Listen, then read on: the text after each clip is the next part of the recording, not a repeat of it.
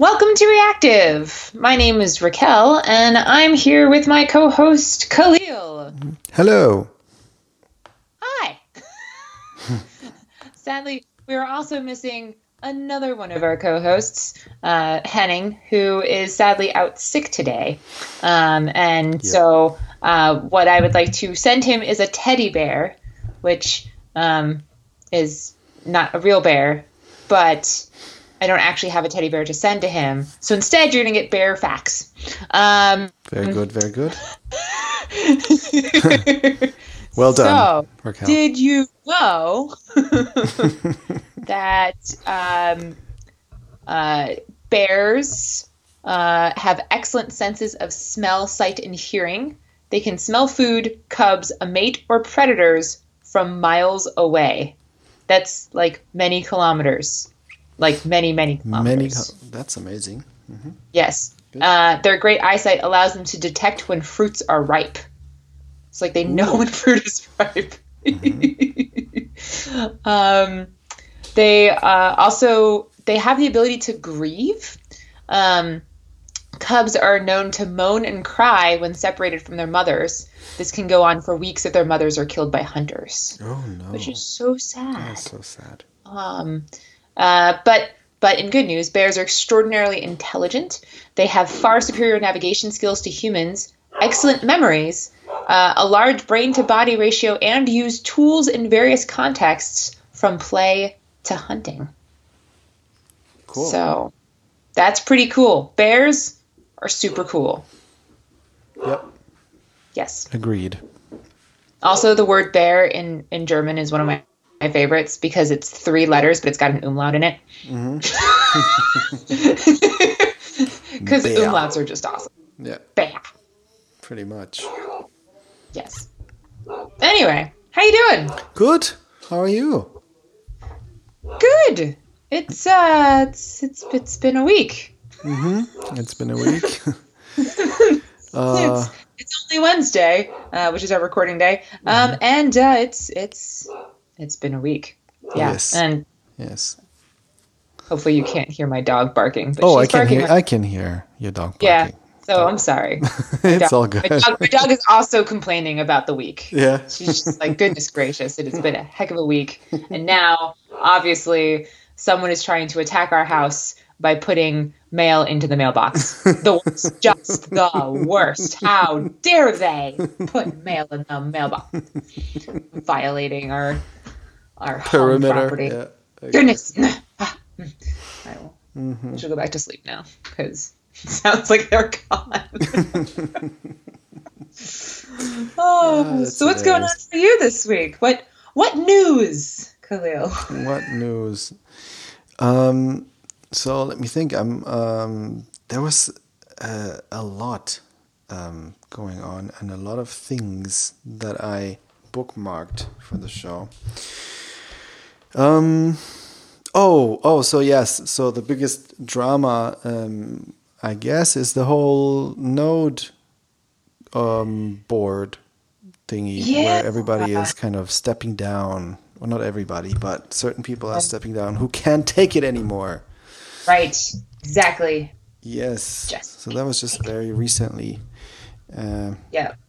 and I've now read, um, I think, two or three blog posts from active or from very kind of prolific uh, Node.js community members that said, I'm, st- I'm stopping everything when it comes to Node. Yeah. Um, yeah, uh, I guess you're a little closer to the whole thing than me. So, would you mind to uh, to Give a uh, summary? Summary, yes. Yeah, yeah. So I will summarize. Um, so basically, what happened is um, there was a vote um, on the Node uh, Core Technical Committee, I think it was the CTC. Um, so note that the Node Foundation is uh, an executive, like so the Node Foundation takes care of Node now. So Node, once upon a time, was owned by a company um, called Joyent, um, and then several years ago, um, some people kind of felt like if Joyent goes down, then Node goes down, and that would be really bad for the world. So Node should really not be part of a company. It should be kind of its own thing, um, its own nonprofit, kind of like jQuery or um, Python or whatever. Mm-hmm. Um, so so the Node Foundation. I mean, I'm skipping a lot on this. There's I'm sure we did an episode about this at one point. In fact, mm-hmm. Um, but uh, but basically, long story short, they created the Node Foundation, and within the Node Foundation, so originally Node was uh, like the the decisions for Node were ultimately made by a, a person, a single person, um, called the BDFL, the the Benevolent Dictator for Life. Mm-hmm. Um, with the Node Foundation, uh, with the creation of the Node Foundation, um, the Node the folks who created the Node Foundation decided that they didn't want all the power to lie within one person. Mm-hmm. They wanted it to be committee run. So they created a bunch of different committees, one of which is the core technical committee. Um, and then there's another one called the technical steering committee. I think originally they were one committee and then they split up into two. I don't remember why. Um, it's just my understanding that they are separate. Um, from there, um, the core technical committee. I think it's the core technical committee that that is having all the shenanigans right now. It might be the technical steering committee, but whichever. Um, one of them, uh, there it's it's basically decisions about um, the you know different bits about code and like um, the the like Node core specifically and uh, doing the releases and all of that good stuff. Um, and one of the members of that committee, uh, named Rod Vagg, um, has uh, been documented as violating the code of conduct in in various different ways. Um, and I'm, by the way, I'm actually I'm trying to be as, as non-biased here as possible. I'm trying to just state the facts. Um, so somebody went in and documented the different ways in which uh, uh, Rod Vagg violated the code of conduct and um, and then it was brought to a vote. So in order to be to be removed from a committee within the Node Foundation, you have to either resign or there needs to be a majority vote to kick you out. Mm-hmm. Um, and so there was a vote, and uh, of the eleven people on the committee, um, which includes Rod, Rod did not vote. Two people abstained. Three people voted to kick Rod out, um, and then the rest voted not to. Mm-hmm. And so um, the three people who voted to kick Rod out uh, for violating the code of conduct um, decided that if if the node if, if the committee has a code of conduct and it's not even being applied, then uh, they felt that it was no longer worth it for them to be part of the committee because they were not being part of a, a group that you know stood by its code of conduct and I'm sure that there's even more details to it, which you can read on the various blog posts that people have written. Um, but ultimately, they decided to step down instead of continue to participate in that committee. Mm-hmm. Um, so that's where things get funky.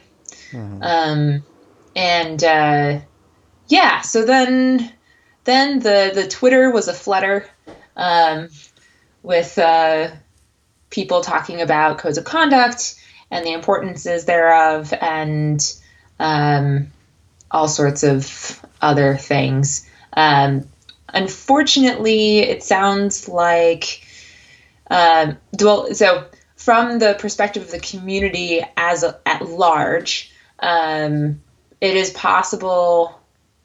Like, I don't know. There's there's still a lot being determined. There are lots of other little meetings happening, and uh, different committees are talking about things and trying to decide what to do. Um, at this point, because the vote already happened, they can either call another vote uh, to decide whether or not to ask Rod Vagg to leave, or um, they could just stick with their vote. And then the only other way for Rod Vagg to leave would be for the executive committee of the Node Foundation, so basically the Node Foundation board itself, uh, to vote to dismantle that committee, which would then uh, ask everybody to leave. So there's there's a bunch of questions. There's a lot of uncertainty. Um, some folks are feeling like uh, if Node doesn't, if the Node Foundation doesn't figure this out, then um, it's actually pretty dangerous for Node itself because if the foundation kind of lose all loses all of its support, then it won't get any money, mm. and if there's no money, then they can't release Node, et cetera, et cetera, et cetera. Um, from the perspective of, of npm, we're watching closely. We are, um, but we're not entirely like we're we're we're still waiting to see what happens. Is basically what we're what we're doing. Mm-hmm. so, yeah. Yeah. Interesting. Yeah. It's a thing. it's a it's a crisis. A it is. It's a little bit. I, I, think I think people are pretty um pretty upset about it. So yeah, we'll we'll see what happens. I'm I I trust that uh, the people throughout the Node Foundation are not just sitting on their hands on this one. They're actually trying to to figure out what the heck is actually going on and make a, the best decision that they can. Um, you know, in terms of my own personal opinion, I think uh, I think if you have a code of conduct, you have to be willing to um, use it. yeah, exactly. And that's that's. I think that's kind so. of. It makes it very clear how uh, having a code of conduct without enforcing it rigorously just creates problems. Because I, yeah. I don't understand why there was even a vote. If there's if it's uh, well documented that the code of conduct was violated, then the only way how this works is that the person the person gets kicked out. There's no other That's way. That's kind of how I see it too. I don't I don't understand why there's and I think I think that's where a lot of the drama is coming from. Yeah. Uh, that there are some people who are like, well, we didn't think it was that bad. Like, yeah, he violated the the code of conduct, but we didn't think it was that bad. So, you know, we shouldn't have to kick him out for that. Uh, and other people are like, but he violated the code of conduct, so I, it doesn't matter if it's that bad or not that bad, and actually, it kind of was that bad. Um, yeah, it, it but, is that bad. Know. If it's if there's a code of conduct, that then mm-hmm. those things are in there. The rules are in there for a reason, and if they're violated and repeatedly violated, and there's no kind of um, um, change in sight for that person, mm-hmm. like it's clear that person just is not on board with the code of conduct yeah. then that is a toxic person for for the organization. Period. Mm-hmm. There's just no, totally agreed. nothing to really talk. you know, no. nothing else to say really. it's so i mean i think i think it just kind of falls into the same uh, brilliant jerks right like you've, i'm sure you've heard exactly. of, of, that phrase yeah. and it's like no no team benefits from a brilliant jerk None. Like like studies show over and over and over again that like you can teach somebody how to code. You can't teach somebody how to be a better person if they are not willing to be a better person, right? Exactly. Like it's just it's just not something you can teach somebody if they're not willing to learn it. And so it's like, you know what? I don't want jerks on my team. Um, and yeah, so it's it's just it's very very blatant that way. It's like no, yeah. Get out. it's unfortunate. It's uh, yeah, it's uh, sad, but yeah. Um, yeah. Hopefully they'll figure it out. I hope so. Mm-hmm. I hope so. Because because because uh, if not, then then the node the node team will just be a collection of uh, brilliant jerks or bril- mm-hmm. brilliant to not so brilliant jerks. Do we have opinions? oh yeah. Which, uh, well, you know what's going to happen then? Uh, what's going to happen then is going to be a new fork. Yeah. Uh, oh, there's already been a few forks. I don't think any of them have caught any major steam like IOJS. What do you mean? Um, since since that happened, there was more forks. Oh yeah, no, no. I I know somebody who uh, on Monday as things started to heat up, said, you know what? I've been wanting to fork code for a while. I'm just going to do it now. Okay. Uh, so I think there have been a few, a few people okay. who are just like, yep, going to fork it now. Okay. Um, so we'll see. We'll see what happens. Yeah. Well, I guess if they don't get their shit together, then then some fork will have to go on and uh, be the better version of Node or something. I don't know. yeah. Yeah. Huh. Anyway. Anyway, Anyway. Yes. What else is happening?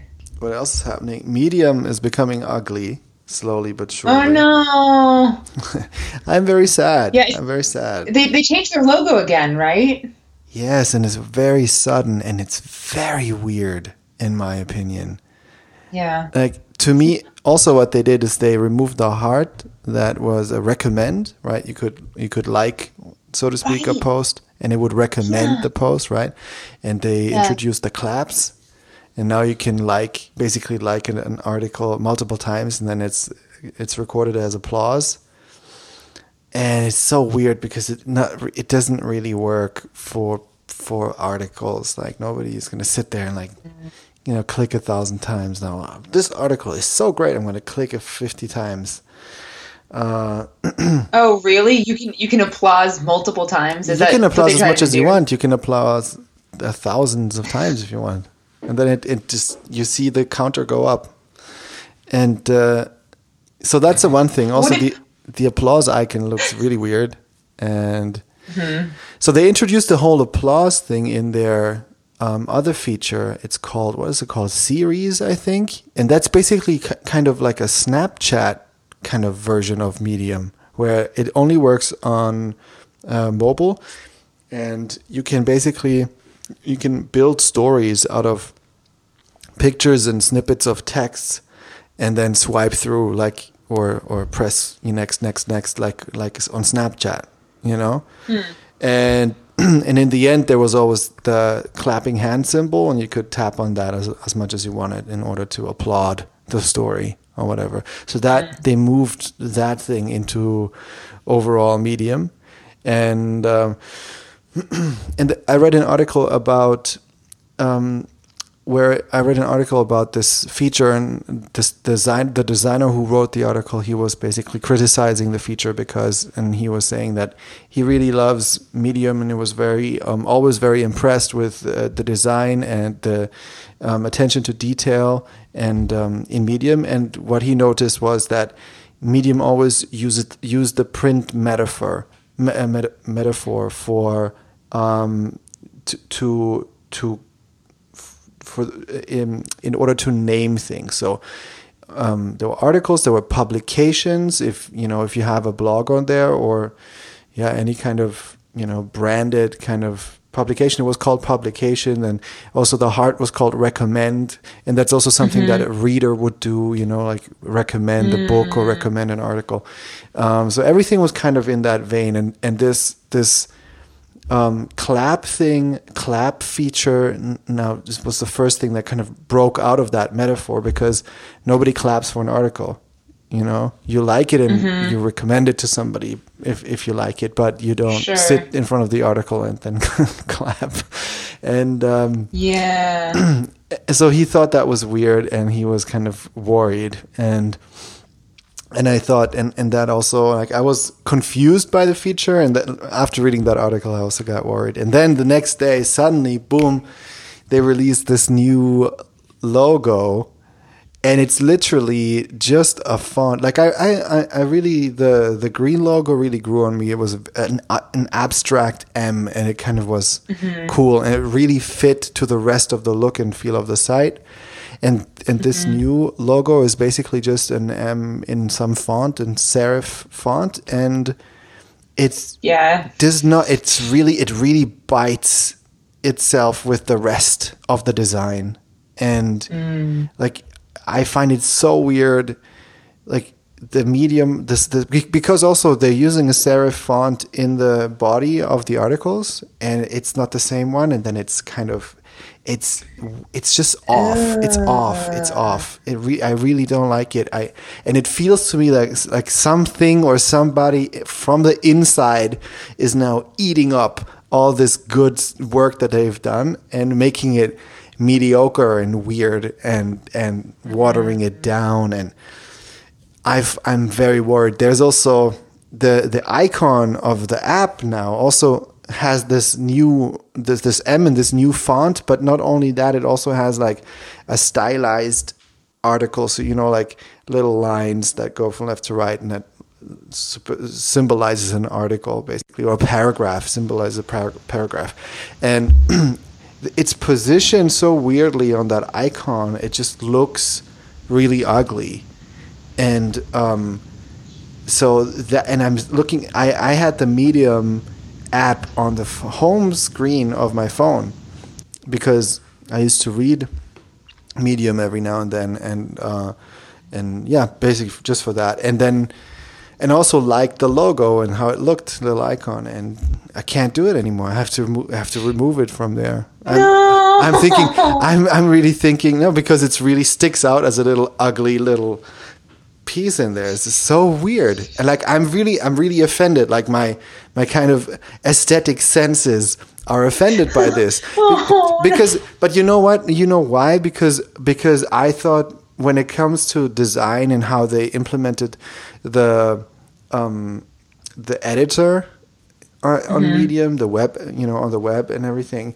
I mean, it was just so well done. I really, I'm, I was so impressed, and and I really, and really, really enjoyed the design of Medium and how well it was crafted, and the attention to detail, and just how it, how it just, just how it looked and how it felt to use it, and um, and I thought that they were really ahead of um, basically everybody when it came to publishing online and blogging online and stuff. When it comes to the to look and feel, like my my aesthetic senses were very pleased, and now and then and then now this happens, and I'm just I'm really appalled. Like I feel like I have to get off because my blog is on Medium, and I feel like I have to. I'm I'm now oh, thinking. oh, no. I'm now thinking about okay, which static site generator am I going to use? Like that's where my oh, thought is at. I'm a, I'm really I'm mad. Like I, I don't want this anymore. Mad.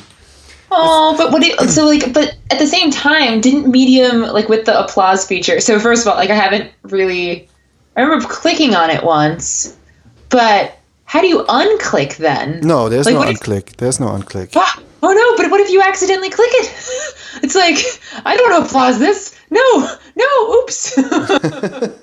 That's a good point. That's a good point. Yeah. you know, like if the, if you accidentally click on a Nazi post or something. yeah, and then and then what do you do? You go- to every single other post that you've ever liked, and then make sure you click that one like seventy times more, just to like you know overbalance it.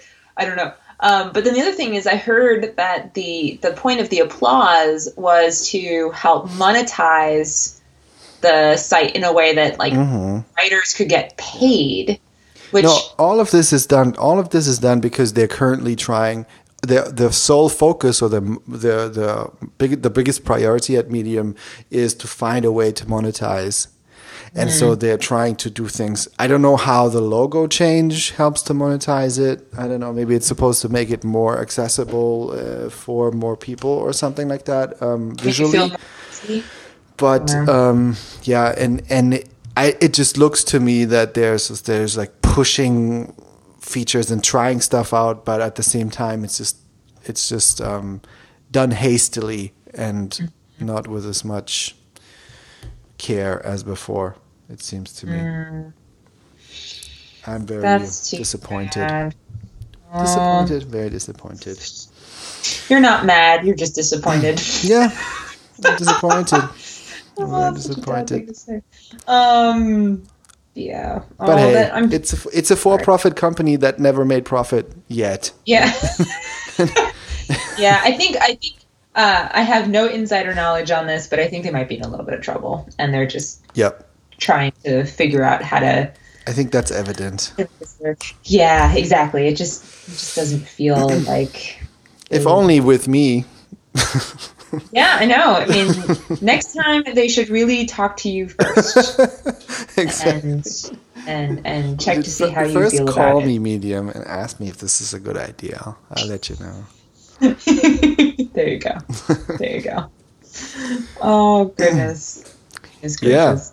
So, what else is going on on your side there? What have you seen? Um, well, okay, so I actually this is this is not uh, a, necessarily a public thing, but um, like not like on on the internet. Um, but uh, so I recently moved uh, to a new house in, in the Bay Area, and um, one day I was uh, like I was I was coming home and I realized that around the um, the key like the key uh, what's it called?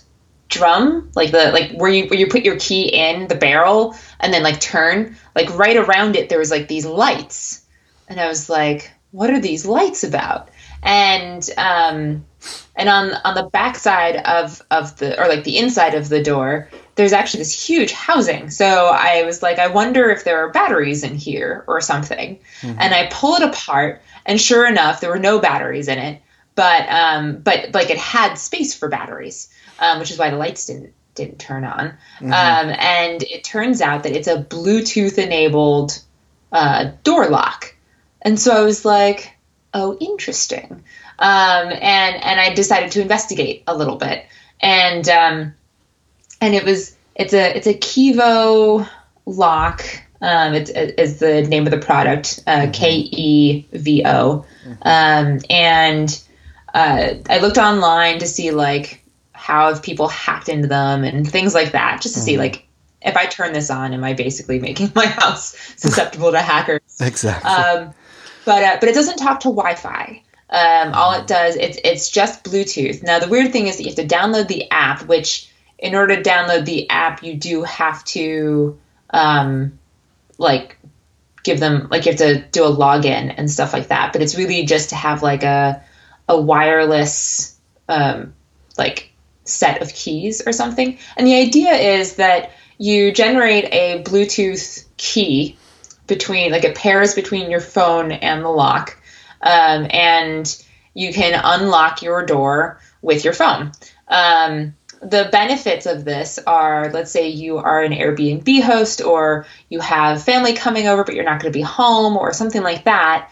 You can give them, uh, you can create a key uh, and send it to them, and then they can use that key to get in and out of your house. And you can put like a time limit on the key and all sorts of other things and that way like even if you're not home you don't have to give them a key specifically like a like a you know a three-dimensional metal key you can just send them the key on your phone on their phones and then they can use their their phone to get in and out mm-hmm. Um, mm-hmm. so i was like okay this is kind of cool i'll try it out for a little while give it a go mm-hmm. um, i sent my husband a key but his phone refused to pair with the with the lock so he had to just keep using a regular key which you know fine okay. um, and it was fine. It was kind of cool every time I, you know, came home, whatever. It was actually a little annoying because I had to wait for my phone to pair with my key, or for, wait for my phone to pair with the lock before I could unlock it and lock it. Mm-hmm. Um, I would have preferred if it had just kind of like known, all right, I'm entering the house, please unlock. I'm leaving the house, please lock, or something, and just did that on its own. Mm-hmm. Um, and then it did and then it did do it on its own, except I was like, I was open, I had the door open and I was trying to like uh, grab my bag from just inside the door. And as I'm walking through the door, the lock decides to lock. And so, like, I couldn't even close the door because the deadbolt was activated. so I had to use the key to unlock the door so I could close the door so I could lock it. And so I locked it and then my phone was like, "Oh, I guess you're coming in," and it unlocked it. So I walked away from the house, and the fo- and the whole door was completely unlocked. And I was like, "This is so stupid." Uh, that oh, I just God. took the batteries out, and I was like, "Well, this is this is dumb. Mm-hmm. I'm done." Yeah. Game oh, over. No longer. Wonderful world of Internet of Things. Exactly. The Internet of Things continues to disappoint. Um, exactly. So I am disappointed. Once again. I'm so disappointed. There was so much potential promise in this because, mm-hmm. you know, it could have been cool. And no, no. And when it comes to my house, you get one chance mm-hmm. to mess up. Yep. like, I'm sorry, you get zero chances to mess up. That's mm. it. You get zero chances. So you mess up once and it's over. Yep. Um, so I said, forget it. I'm out. See you later. It's a wise choice. Yeah yeah, but I wanted to share with the listeners in case y'all were thinking, you know what, maybe I could get it. Now, I will say this I had the version one of the, the Kevo, whatever. Um, there is a version two. I'm probably not going to get it. I'm not. I mean, the only reason I had this in the first place was because it was there when I moved in. so I was like, oh, cool. I'll give this a try. Now I, I, no, no thanks. Do not want. Yeah, I think it's also might be already be uh, uh, a little bit of a red flag when it's already installed and you weren't able to, you know, do research and choose that the Yeah. Bluetooth lock maybe yourself because of course there's going to be lots of crappy ones, you know. Yeah, well, so I did a lot of research actually, and and it is no less secure than a regular uh, door lock, Okay. which, you know, for better or for worse. Right. Door but it's it's more stupid apparently. yeah, it is. It's way more stupid. It's it's too smart for its own good, which makes it really dumb. it's so smart that it's dumb again. Yeah. yep. Okay. so, So uh, so that's it's not a smart home. It's more like a dumb home. no, it's, a, it's an idiot home. Yeah. the idiot of things. The internet of things. All right, sorry. Anyway, Yeah. so that's that. Okay. Very interesting. mm-hmm. So stay away from the Bluetooth locks, everybody. Yeah. Um, stay away! Don't do it! Don't do it! Do it. Yeah. Oh, and there was a whole kerfuffle about the React license again. There was Yeah. again, but it, I don't think anything really changed. Oh no, no, right? no, nothing changed. It's just that the Apache Software Foundation put the uh, React license on a list, on a blacklist. So that means that the software, uh, the Apache Software Foundation, so it, hmm, it means that with some Apache products you can't use no, it actually means that all these products in the Apache Software Foundation they can't use React anymore. They can't use any. Uh, just no, it's just React specifically. The no, I think it's the BSD plus patents license. So any um, software software that has this type of pi, uh, uh, license, they can't use it. So those projects definitely. For instance, uh, Jan Lehnardt he wrote a he wrote the best article I think um, explaining the whole thing um, in simple terms, and um, and he w- works on the couch DB. It works thing. on CouchDB. Yep. Yes, and um, so they were using React for something in the some admin uh, backend or something like that, and they, for instance, have to they're figure trying to figure out what they have to do now because they most likely have to rewrite it or port it to something that has a different li- license. And um, because of that, because that happened, basically um, the ASF said uh, BSD plus patents bad. We don't want. Um, now this whole thing now, uh, kind of the whole discussion and the and people trying to figure out what what does BSD plus patents really mean? Like what is it? What is the problem here? And can this happen to any company now that suddenly the license is forbidden to be used with some some other software, and then you have to rewrite it, um, or you know uh, have to just yeah, or have to port it to some other uh, some other, some other software or something like that. So I think the the fear kind of struck into people's hearts by that a little bit, and uh, but it doesn't. So it seems to be for most people it really just means nothing.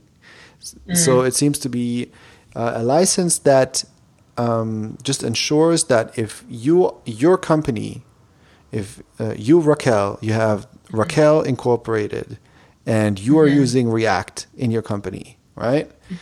And then at some point you've kind of figure out, oh, um, it looks like a, um, Facebook stole some patent that you own, right?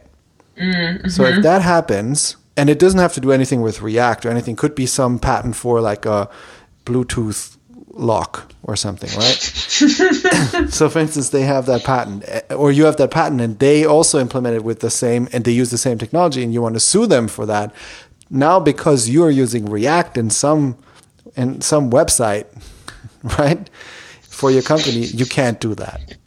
That that's all it is, really. if you sue us, we're taking away all your toys. Exactly. Just don't sue us. I mean, exactly. I think it's. I, I, think it's. I think it's.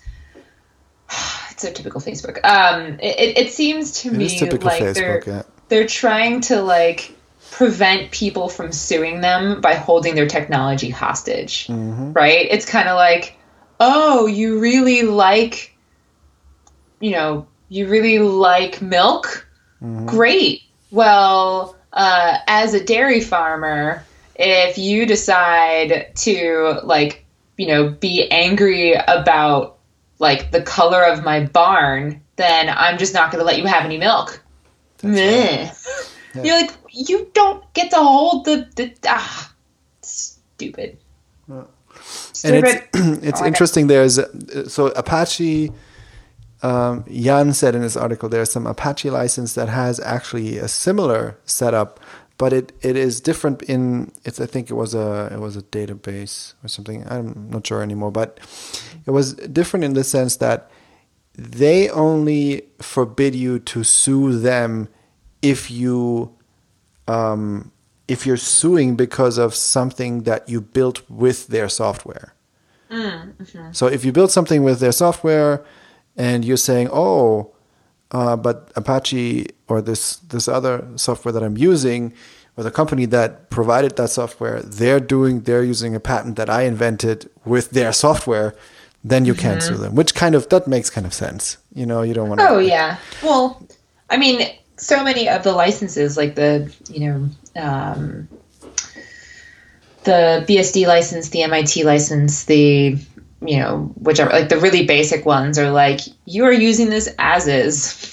Yeah, we are not responsible for what you decide to do with it, which means we're not responsible if you find a bug or whatever. Like you can't sue us. Yeah. Which I think is totally fine because that's open source. That's just open source. It's like right. You know, some some person has spent a bit of their free time making this thing. If it doesn't work perfectly, don't sue them. Just put in a pull request. Come on. It's a lot easier that way and yeah. costs a whole lot less money. Oh goodness. Yeah, and, and Facebook's license is just much more broad. It's just it's like a defensive weapon. It's just like they they're making a cool front end uh, uh, library, and then and then because it's so cool, everybody uses it, and now they're in all the companies, and none of them can sue them for anything anymore just because they're using React. it's funny. I mean, but yeah, it's apparently they're inundated uh, with frivolous lawsuits, mm. um, or not so frivolous. No. Yeah, I mean they're copying so much, so I can imagine that mm-hmm. um, they, they they they take they they take basically take anything they can that can reduce those lawsuits for them. That's kind mm-hmm. of how it mm-hmm. feels. hmm Yeah. yeah. Yeah. The companies, tech industry, burn it all. Burn it all. Burn it down to the ground. Just burn it all to the ground. Um, there was a an article this week um, in which um, um, Kay Powell, goodness, I can't remember her first name now. All of a sudden, uh, I'm going to call her oh Ellen Ellen Pao, um, EKP. Sorry, um, Ellen Pao, who she was the one who sued the VCs for like so she worked at a VC. She used to be the CEO of Reddit actually, um, but before that she um, worked at a VC firm and she sued them for sexual harassment mm-hmm. um, and lost the case.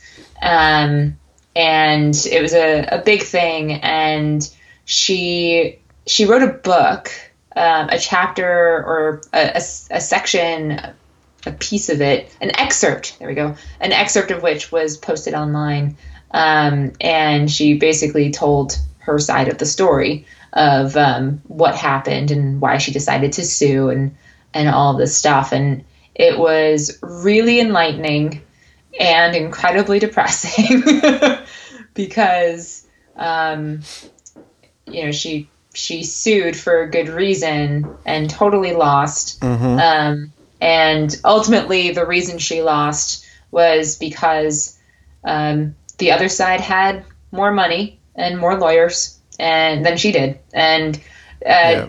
the part that bugs me the most about the whole judicial system is that it's not always fair mm-hmm. and just. yeah. You'd think, since the word just is in the word justice, mm-hmm. it would. But it's it's like uh, ham and hamburger or Java and JavaScript. Um, mm-hmm. It's not really. the, the, two are not necessarily the same. Um, right. Yeah, so it's a little little depressing, but at the same time, uh, she paved like her lawsuit paved the way for a lot of other people to to sue uh, their various employers and win, um, which has been really kind of more heartening. Mm-hmm. But yeah, that was a that was an eye opener of an of a of an excerpt of a you know, article. So I'll, I'll put that in the show notes too if anybody's interested in reading it. Cool. Mm-hmm. Mm-hmm. so, yeah. What else is going on? Somebody posted a cool Quora question into uh, the Slack chat today, I think. And the question was What's the most important lesson you've learned as a software engineer? And there are a lot of interesting answers. What uh, would be your answer? The most important lesson I've learned as a software engineer. Um, having only thought about it for the last five seconds, uh, I would say never stop learning. Mm-hmm. You know, like like the day you stop learning is the day you are obsolete. You know, especially in this industry, especially if you're doing anything front end related. Mm-hmm. It's like forget it. If you're not learning something new every single day, you will just simply never keep up. It's already the, the case, I would say, that. Mm-hmm. If you're just getting started, there's no way that is literally impossible for you to learn everything. Exactly. Like maybe if you started in the 1980s, just as things were starting to kick off and you learned the things as they came up, mm. maybe you would know everything right now. but the, prolifer- the, the, the proliferation of frameworks and languages and methods and standards and et cetera, et cetera, et cetera that happen every single day, mm-hmm. um, there's just no way. There's just no way that you would learn it all. So the only way to keep going is to keep learning. Mm-hmm. But you? Um, yeah, I, I, answered that question in the Slack chat today um, already. But um, yeah, so for me, I think the most important one is. Mm, keep it simple. That's the, that's the biggest mm-hmm. one, and and and also that there's really there's some important skills that you only get through experience, and for me that is kind of having the having the foresight um, a little bit at least um, to see which kind of decisions would make a um, would make a, a project unmanageable long term. Mm, you know mm-hmm. what I mean? Mm-hmm. Like if you mm-hmm. if you overcomplicate it in the beginning uh, and you get yourself in a rut, or how you use certain tools, when you start when you very very early start to over optimize or over or you um, use your tooling a little bit different as it was than it was intended to um, because you just want to or because your project has specific demands or might have them at some point or something like that.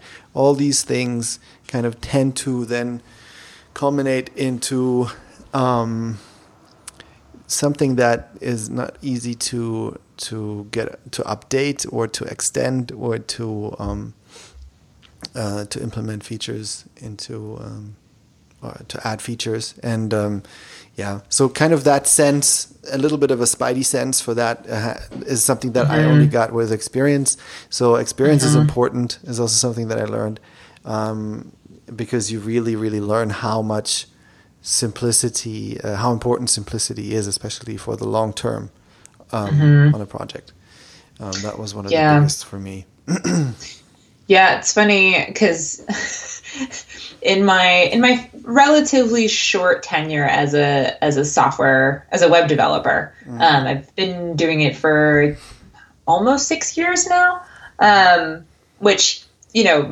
compared to many people who are starting right now, six years is a pretty decent amount of time. Mm-hmm. Compared to my colleagues at NPM, I'm like, some of them have been doing this for like 20 some odd years, um, maybe longer, mm-hmm. uh, which is amazing.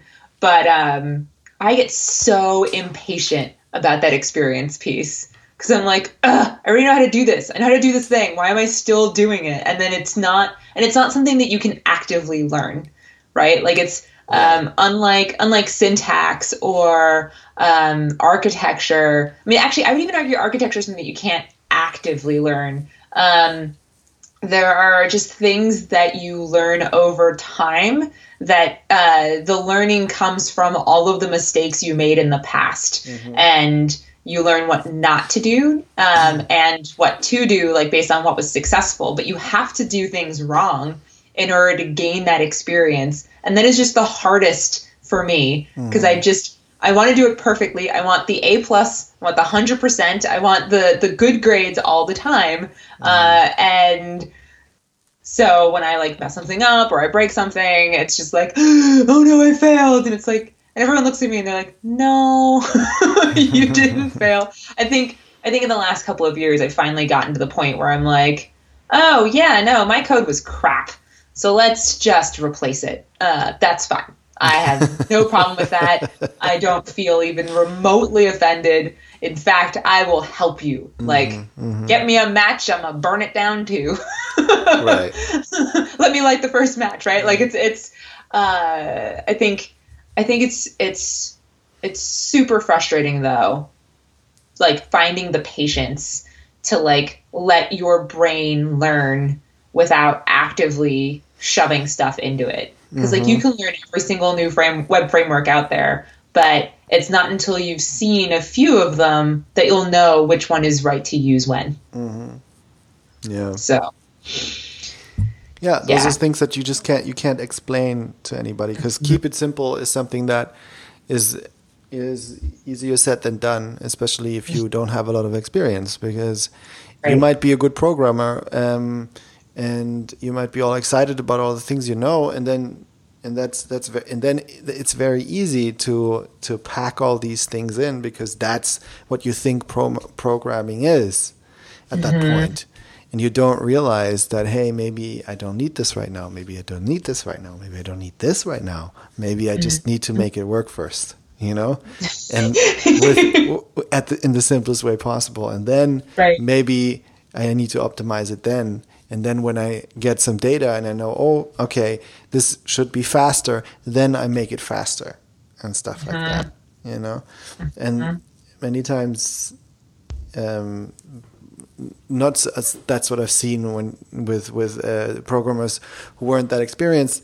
They make they they like to overthink it and then make it all fast and perfect as fast mm-hmm. as perfect uh, as fast and as perfect and as clever and all that stuff as possible i mean it's i'm not saying anything mm-hmm. new here this is a very you know it's yeah. been written about a billion times it's just interesting to actually experience it and it's something that you mm-hmm. only really understand or start to understand when you have a certain amount of years experience in that field oh gosh it sounds almost like I'm, I'm putting myself into the into the the like the feet of a of like somebody who's brand new to the industry. Uh, it basically sounds like, and you're going to say this to your kids so much, Kahlil. To be like, you'll understand when you're older. you know, you'll understand when you're more experienced. It's like, I don't want to wait. Just tell me now. and this is how you know that Kahlil is a far better human than I am, and I'm secretly five years old forever. Because I'm just like, I don't wanna. What do you mean? I hated it. I hated when my parents were like, "You'll understand me when you're older. You'll understand me when you like, you know, have to pay your own bills. You'll understand me." And it's like, Meh. and now as I'm mm-hmm. older, I'm like, I understand. I understand. Where still, still crying though. Heck yes, crying. That's my prerogative, and I will take it. Give me a cookie.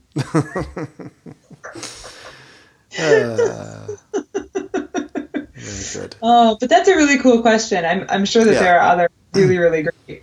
Yeah, yeah, Um, there are lots of really good answers in the uh, Yeah.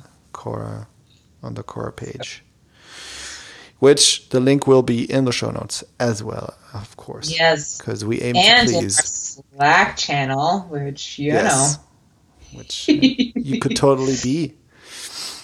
Yeah. People could Yeah, totally be. Mhm. And, and something uh, pretty interesting. Uh, Jason Miller of Preact fame, um, he tweeted something else, uh, t- something out on Sunday, and he said, "I spent a few weeks building a Preact compiler in Polymer, Vue, and Preact single file components. Out highly optimized Preact components." And that's interesting. Hmm.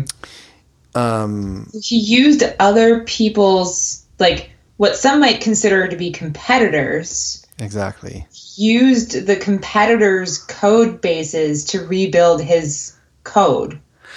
Yeah, that so so of- basically you you can make an application mm-hmm. and you can use diff you can use Polymer components or mm-hmm. Vue components or Preact components in the same application and run it mm-hmm. through that um, compiler and it will then make just Preact code out of it, which is also then highly optimized. These these components have to be single file components though, which means that everything needs to be in one file. I guess. Right. I mean, what else could it mean? Uh, yeah, but this is this is interesting, and also um, Sean Larkin Larkin of um, Webpack fame. He's kind of the uh, PR machine of Webpack. He um, is also kind of he was talk. I I don't know if he if he is in any way also involved with this, but he was um, promoting it, and he was also saying that um, he was he was contacting other framework developers to basically make this possible, so that there's um, interoperability between all the frameworks when it comes to components, um, cool. which is that's really cool because it, Yeah.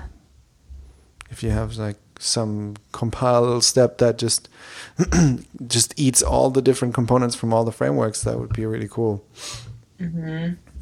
Yeah, I think so too. I think it's I think it's neat because it on some level okay, so from a community standpoint, it's nice because it basically says, all right, everybody together will all, you know, work together on this. This is pretty neat. Um, but then from like a technical standpoint, you could see that as a like you and I have both worked on monoliths. We have seen code bases that have attempted to move from one piece of technology to another piece of technology and never actually finish, right? Like that that, that transition state where you're like between two different technologies and you're like, "Oh my god, mm-hmm. we like we're just stuck." Like this could be a really interesting option for people who thought that like you know, okay, well, we need to keep pushing, we need to keep deploying, even though we want to move from one to the other for whatever reason.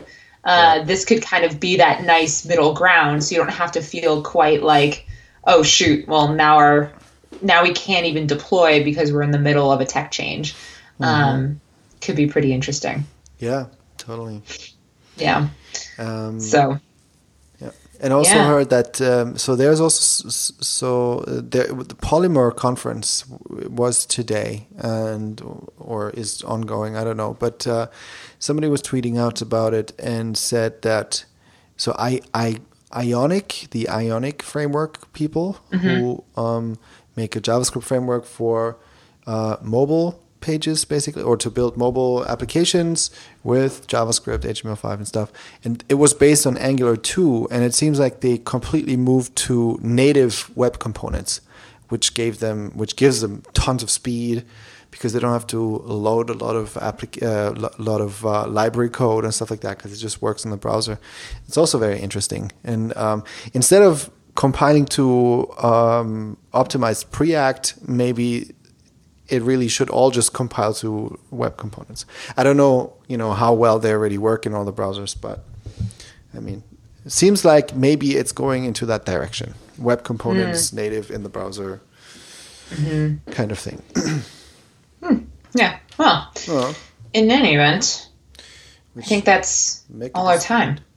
It is. so anyway, friends, um, come hang out with us. Talk to us in our in our Slack channel, which you can access via the show notes um, on uh, which you can get to via audio or reactive.audio. And a huge, huge shout out, by the way, to two awesome people on Twitter who uh, shouted out uh, our podcast um, both to Var James and Mountain Ghosts, two really awesome people who I've met in person. Um, they're they're both in.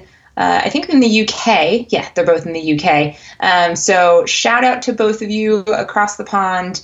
Um, we love it when our listeners say awesome things about us on the internet. So um, if you want a nice shout out, please come on into our into our channel or um, or you know whatever uh, or say something nice on on the internet too.